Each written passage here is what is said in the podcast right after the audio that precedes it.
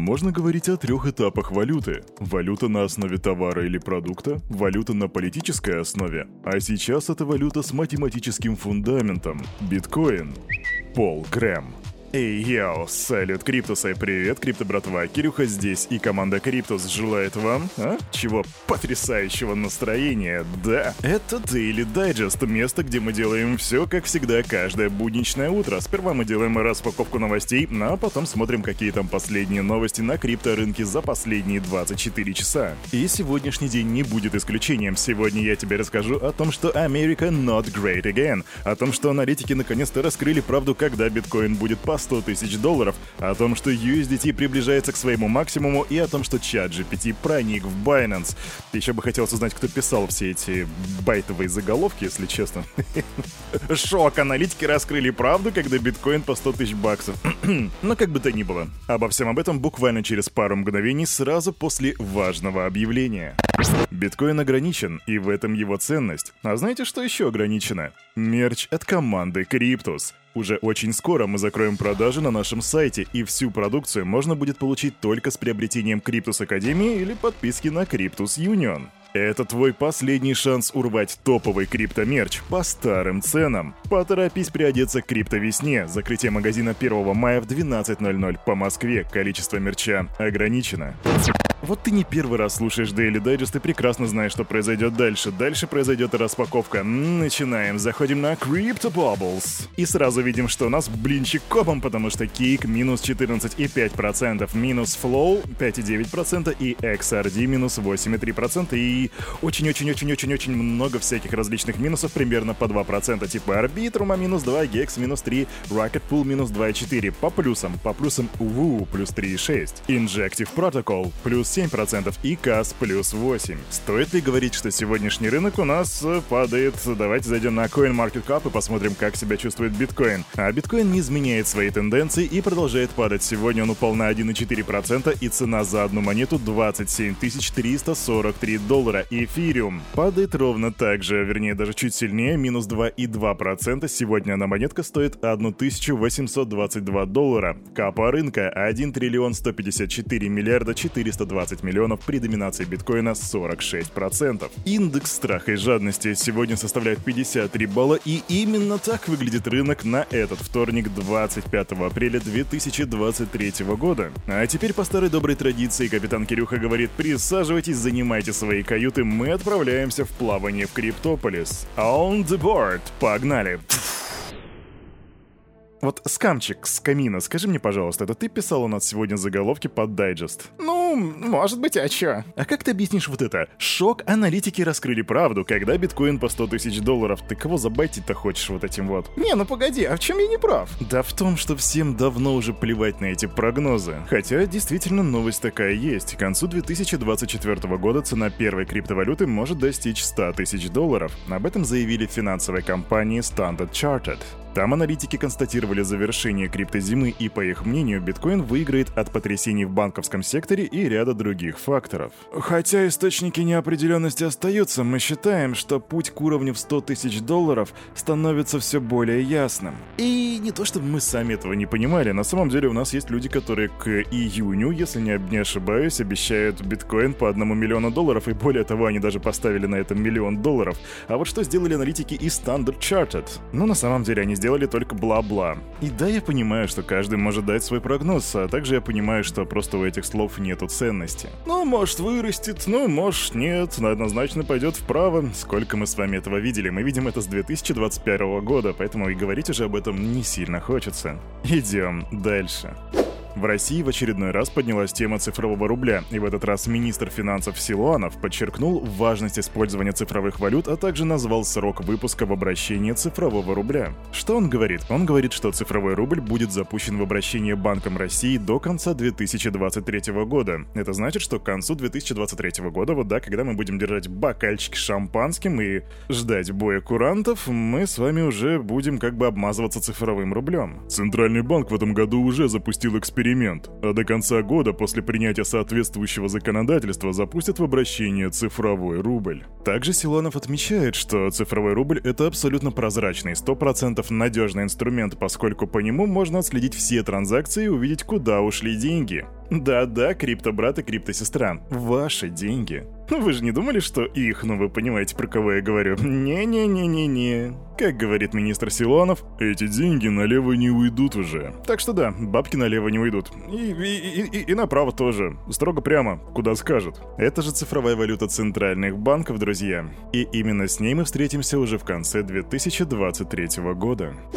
Вот знаете, крипто-братья и крипто-сестры, смотрю на ситуацию с Америкой и понимаю, что в ближайшее время ей будет весьма сложно стать great again. Вот обратите внимание, например, Румыния, они в ближайшем будущем запустят национальный NFT Marketplace. Идем дальше. Франция, они заявили о проработке ускорения регистрации для крипто-стартапов. Да даже Зимбабве они создают обеспеченную золотом цифровую валюту. Да, понятно, что решение весьма сомнительное, как бы золо обеспечение золотом и золотой стандарт это все все такое прошлый век, но тем не менее, даже Зимбабве принимает новые технологии. А вот Америка нет, и более того, из новинок оттуда это у нас только, ну, новый какой-нибудь скандал в СЭК, новый Джером Пауэлл или что-то в этом роде. И да, я понимаю, почему это происходит, потому что Америка это такой финансовый мастодонт, финансовая машина, которой очень сложно встать на новые рельсы. Но когда кит слишком большой и не пролазит туда, куда нужно, наверное, ему стоит скинуть вес, и именно этим Америка сейчас и занимается. Вот смотри.